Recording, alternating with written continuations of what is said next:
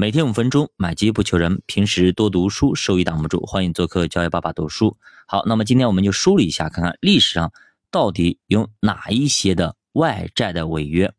首先，西班牙是历史上债务违约的大户啊，经常违约。仅仅在十九世纪，他就违约了几次啊？七次。而在此之前，他还违约过六次，这一上一下就十三次。之前我们也说过啊，西班牙的违约主要是他借了很多的外债，而且对外发动战争，最后呢还被英国给打败了，对吧？以前西班牙多多厉害啊，海上霸主，但是呢后来被英国给干败了。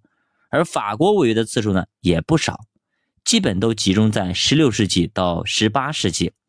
法国之前的名声其实很不好。这家伙可以说是旁门左道，什么都用啊！我们以前聊过那个一九二九年的呃大危机，包括那个密西西比大泡沫等等啊，对吧？那那个时候的法国其实哎，这啥都想干啊！他竟然想起来往他的那个就是银币里边兑水，你想这概念，让含银量下降百分之五十，然后呢，往那个金币里边兑一些呃金属，然后呢，让金币的含量啊含金量也下降很多。所以法国这种骚操作啊，经常干啊，经常干，就是他的一个这种操作货币取得的收入，甚至比他的其他收入还要多。就是我兑水，我赚的钱比我其他收入要多得多。他就是他经常这样干。所以说您长见识了吧？咱们见过往猪肉里兑水，往牛肉里兑水，还没见过往银币里兑水，是吧？所以法国这么干过啊。那么到了一五二二年，法国又是债台高筑，自己本身就十分的脆弱。后来受到西班牙违约的牵连，法国也出现了连续的外债违约。后来到了十八世纪，法国在一七七九年和一七八八年又发生了违约。法国的金融信誉当年远不如英国，所以呢就成为了世界上的一个老赖啊。所以金融更发达的英国轻易的就战胜了法国。后来爆发了法国大革命，而自此之后，法国就基本告别了外债违约。在十九世纪之后，法国也成为了为数不多的从连续违约中升级的国家，也就从一个老赖变成了一个良民。那么进入十九世纪之后，主要的违约对象就变成了拉美啊、非洲和欧洲。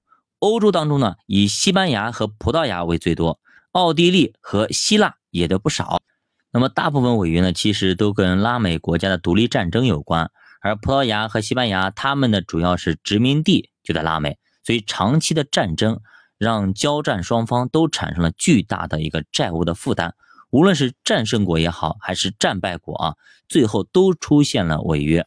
当时的拉丁美洲也兴起了投资热，一八二二年到一八二五年。拉美国家共筹集了两千万英镑的资金，跟炒作南海公司的股票如出一辙啊！当时在欧洲都盛传说，在拉美能够发现金矿，遍地都是黄金，所以欧洲人都争抢着去抢拉美的一个债券。但是后来呢，很显然这些东西都没法兑现，拉丁美洲爆发了债务危机，欧洲的投资者也损失惨重。那个时候，但凡是有飞机飞过去看一眼，也不会造成这样的情况。所以咱们投资的时候也一定一定啊，自己看清楚再投，别听张三李四王二麻子你很要好的一个哥们说这东西很能赚钱，然后你就投，投完了赔钱之后，你发现你都不知道是买的是啥，然后就投了个寂寞。那么到了二十世纪的时候呢，违约的就变成了非洲跟亚洲，比如说尼日利亚啊，具有丰富的石油资源。